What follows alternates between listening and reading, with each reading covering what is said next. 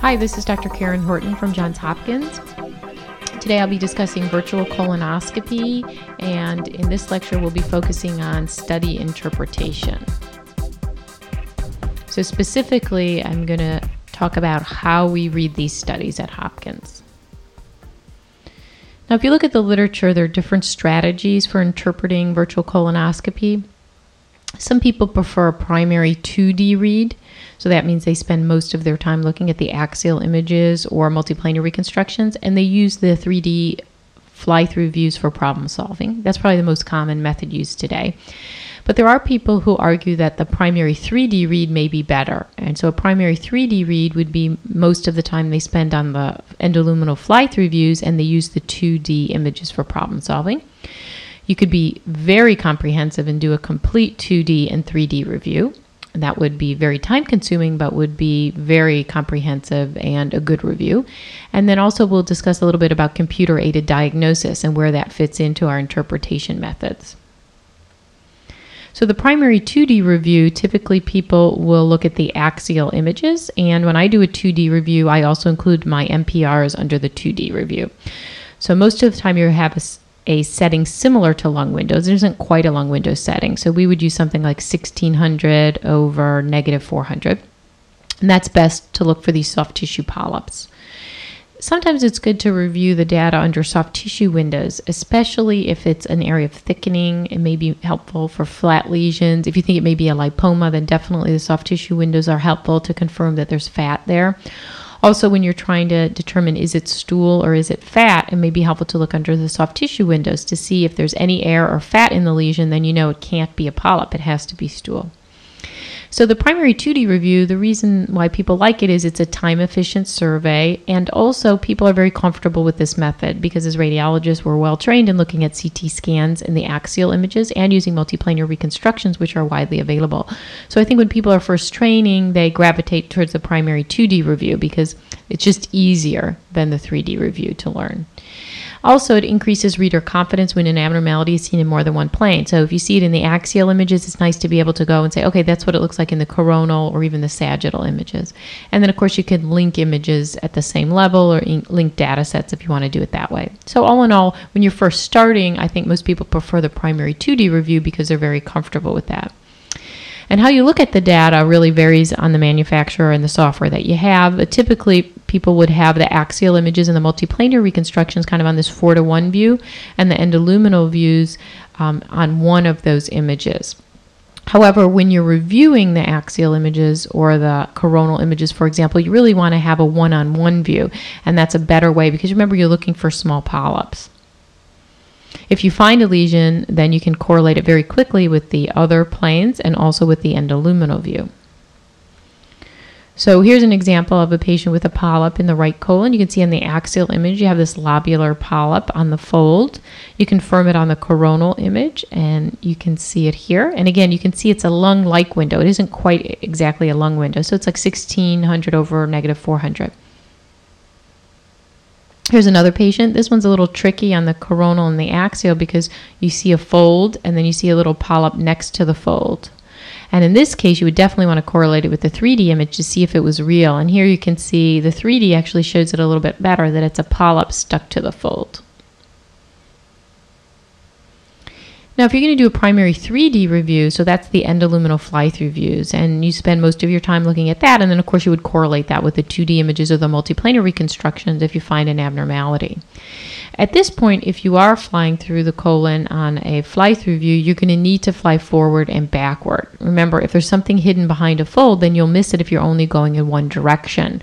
So, this is why it could be time consuming. It's a little difficult for people to learn in the beginning because they have to learn the software and the buttons to push. And, you know, as training as a radiology resident, you're not trained in this. So, it's just a different modality. You're not used to looking at the inside of the colon. But once you get good at it and learn your software, it can be time efficient. Also, there are new software developments that we'll talk about later, which can open up the edges of the colon and open up the haustral folds. And in the future, I think it may be possible to fly through once without having to turn around. So if you fly through forward and they stretch out the corners and you can see a little bit behind, you may avoid this forward and backward. In this video, you can see that this is flying through the colon. Now, that's faster than you do in real life, but that's basically the principle. You fly through the colon, and then um, when you see an abnormality, you can stop. And then when you see it, you mark it and then you see what it is. So here we go again. There's the polyp. You turn around and you say, okay, there's something there. So when you see the lesion, then you want to say when you're looking at the fly-through view, you can't always tell is this polyp or this could could be stool, right? Because this is a surface rendering. So you definitely need to correlate with the other views. And here's the axial image. You can see the lesion here. And there's the coronal image. You can see the lesion there. And then you may want to mark where the lesion is so who, whoever's taking care of the patient knows exactly where it is. So you're in the transverse colon, and this is the global view. It looks like a barium enema, and there's the camera, and you can mark exactly where the lesion is. But until they modify the software a little bit, when you're flying through, you have to be careful because just as the colonoscopist goes in one direction, there are blind spots. So you have to turn the camera around and fly backwards. So in this example, if you're going forward, you wouldn't see the polyp. If you turn around coming backward, you'd be able to see that polyp, which is hidden behind a fold. On the fly-through views, polyps look is just how you would expect. They're little polypoid lesions. The colon is actually pretty smooth. The only thing you're dealing with are the haustral folds, but sometimes they can be complex, so it takes a little bit of experience to recognize normal haustral folds. The more distended the colon is, the easier that is. If the colon's not well distended, then the haustral folds can be bunched up together, and then it can be a little bit difficult to find a polyp on a fold. So here's another example of what a polyp looks like. Sometimes it's just more obvious in one view versus the other. Here's the endoluminal view that shows a small polyp here. It's pretty obvious. I would say it's probably maybe six or seven millimeters. And on the axial image, you can see it's a little bit more subtle. There's just a small lesion there along the left wall of the rectum. Sometimes, if lesions are big, it may be difficult on the colonoscopy uh, the virtual colonoscopy portion. So you can see in this example, there's a huge lesion there. So it can be difficult when you're flying through to tell whether that's a polyp or whether that's stool. If you correlate with the other images, it becomes obvious that this is an apple core lesion on the coronal image here, a large apple core lesion in the transverse colon, and here's the kind of barium enema view or the translucent view, and you can see a nice apple core lesion. Don't forget about the ileocecal valve when you're flying through in the beginning. Sometimes people keep marking that as a polyp. Remember, everybody has an ileocecal valve unless it's been resected.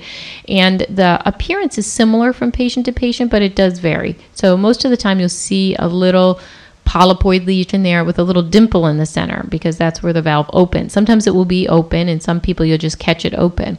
But in some people, they can get lipomatous hypertrophy. And so in that case, the valve can look very lobular. So you want to be careful and you want to look and look on soft tissue windows on the axial and multiplanar reconstructions. If you think there's a polyp there, you want to look very carefully. It may just be a lipomatous valve. Also, you don't want to just assume anything near the valve is part of the valve. So if the valve looks lobular to you, you want to confirm that there is fat density in there. If there's a soft tissue component to that lobular valve, it may be a polyp on the valve when you're doing the fly through view and even when you're doing the axial images for a 2D review, basically your job is to distinguish stool from polyp. So one of the things you can use is stool would move from prone to supine sometimes. So if it really changes position, then you can be confident that it's stool because a polyp is sessile in most cases. If the polyp is on a stalk, then it can move a little bit. So you want to be very careful when something moves, you need to look whether or not it has a stalk. Also, stool demonstrates heterogeneous attenuation. So, inside a lesion, if you see air, fat, or high density, then you know it has to be stool because polyps are homogeneous soft tissue density. Stool tends to be more irregular, especially on the fly through views. Polyps tend to be smooth or lobular, they don't have angles to them. Also, now we use fecal tagging, and so when we the patient does their prep, they take extra tagging agents, usually barium and iodinated liquids, to help mix with the stool and the fluid, and that makes identification of stool versus polyp easier. And then also you can use computer aided diagnosis, and that can help you distinguish the two sometimes. So here's an example of a fly-through view, and you can see this lesion just on the fly-through view, although technically you don't know whether it's stool or a polyp. You can see these little angulations and lumps, and that would really favor stool. Of course, you correlate with the 2D view, and here on the axial image, you can see that there's a little dot of air inside this lesion, so you know that this is actually residual stool and not a polyp. Also, when you flip patients, here you can see a lesion. This patient's prone here and supine here. You can see on this view, the little lesion is dependent and anterior. On this view, it's dependent and posterior. So it flipped from anterior to posterior. So unless there's a stalk, so you could look around for that, you know that has to be stool. But the easiest way is if you have good stool tagging, it becomes easy. So these small little white dots in the colon now are easily identified as adherent stool or at least adherent tagging agent rather than polyps. The stool tagging can be a problem on the fly through view if it coats the right colon. So you can see in the right colon here, it's coated. So if you are flying through, you're only going to be seeing this coating of the tagging agent. You won't actually be seeing the mucosa. So you have to be a little bit careful with that.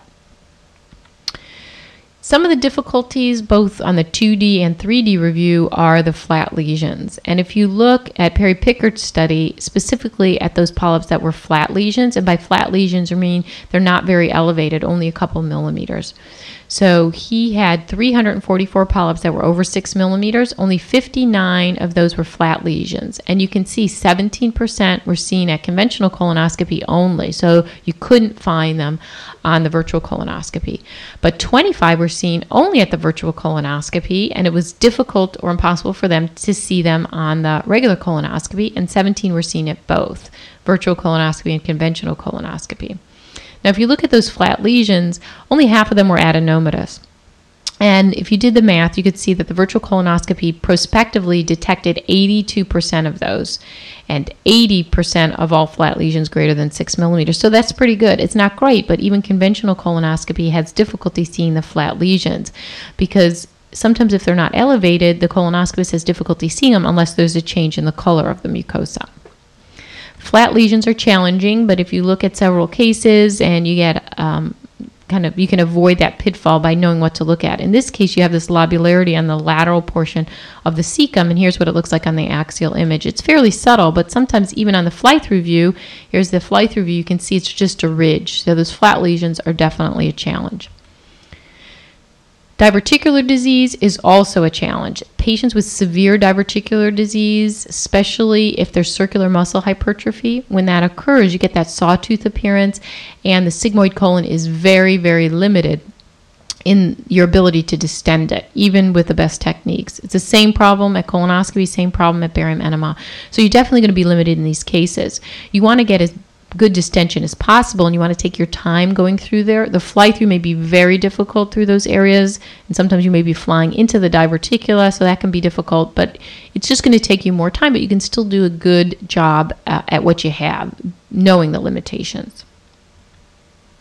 So here's a patient. This is only moderately limited, I would say. It's a pretty good distension considering the degree of diverticular disease.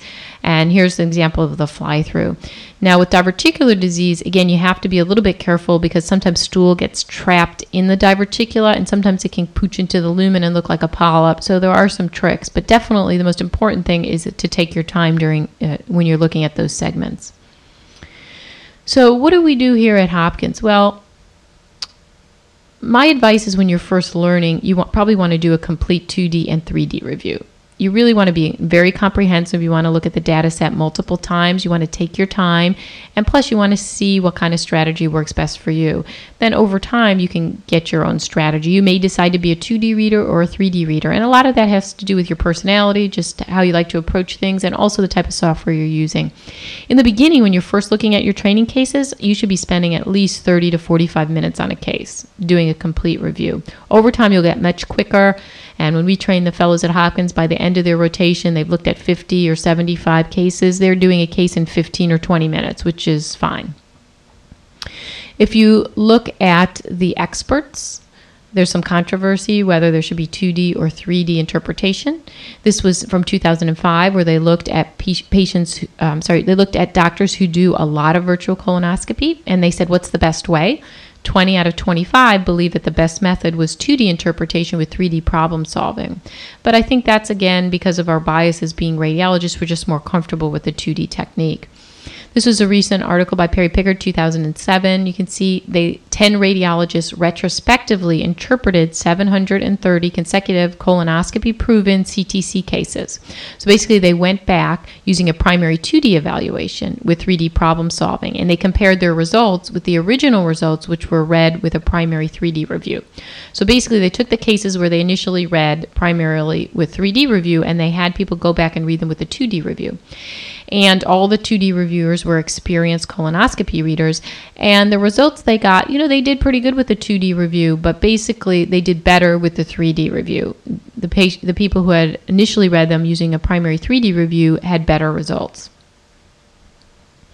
So their summary was that the primary 2D review is less sensitive than the 3D review for low prevalence screening cohorts. And uh, in a way, I agree with them, but I think that their study was a little biased by the fact that the patient, the people who were reading the 2D were actually more comfortable reading the 3D because they were usually primary 3D reviewers. So, in my experience, I think that you can be good at either way. You just have to have a lot of experience, and I think you could be excellent either way. This was an article by Kim where they compared conventional 2D colon uh, polyp detection method with primary 3D interpretation using virtual dissection software. And they had comparable per polyp and per patient sensitivity using those two methods. So I think you're going to see a lot more in the literature, but you have to be careful when you read them. So, for instance, I basically am a primary 2D reviewer. So, of course, I'm going to do better in a study where I have to read primary 2D than 3D. So um, I think you could be excellent either way. I just think it's a matter of experience and looking at a lot of cases. And over time, the software may change and it may be much easier and time efficient to do the primary 3D. So things may change over time. Regardless of the type of interpretation method you utilize, you must review the extracolonic structures. And I'm not going to go through all the data, but basically, if you look at it in 10 to 15% of cases, you're going to see something important outside the colon that you need to report. So you certainly can't ignore that. You want to take your time, but you don't want to overread that anatomy. Because remember, these are low dose scans, 50 MAS or even lower in some cases. So things are going to be grainy. So you don't want to overread every time you see a dot in the liver or the kidney and assume that it's a mass. You have to go with statistics, and those little tiny things are usually benign. But you certainly need to look things like aneurysms, masses outside the colon. Uh, nodules in the lung bases definitely occur, especially in this patient population, which are in their 50s, 60s, 70s, 80s. So you definitely want to look there. Okay, we're going to stop there for now, and I'll have a second talk coming where I specifically talk how we report these cases, how we make our reports.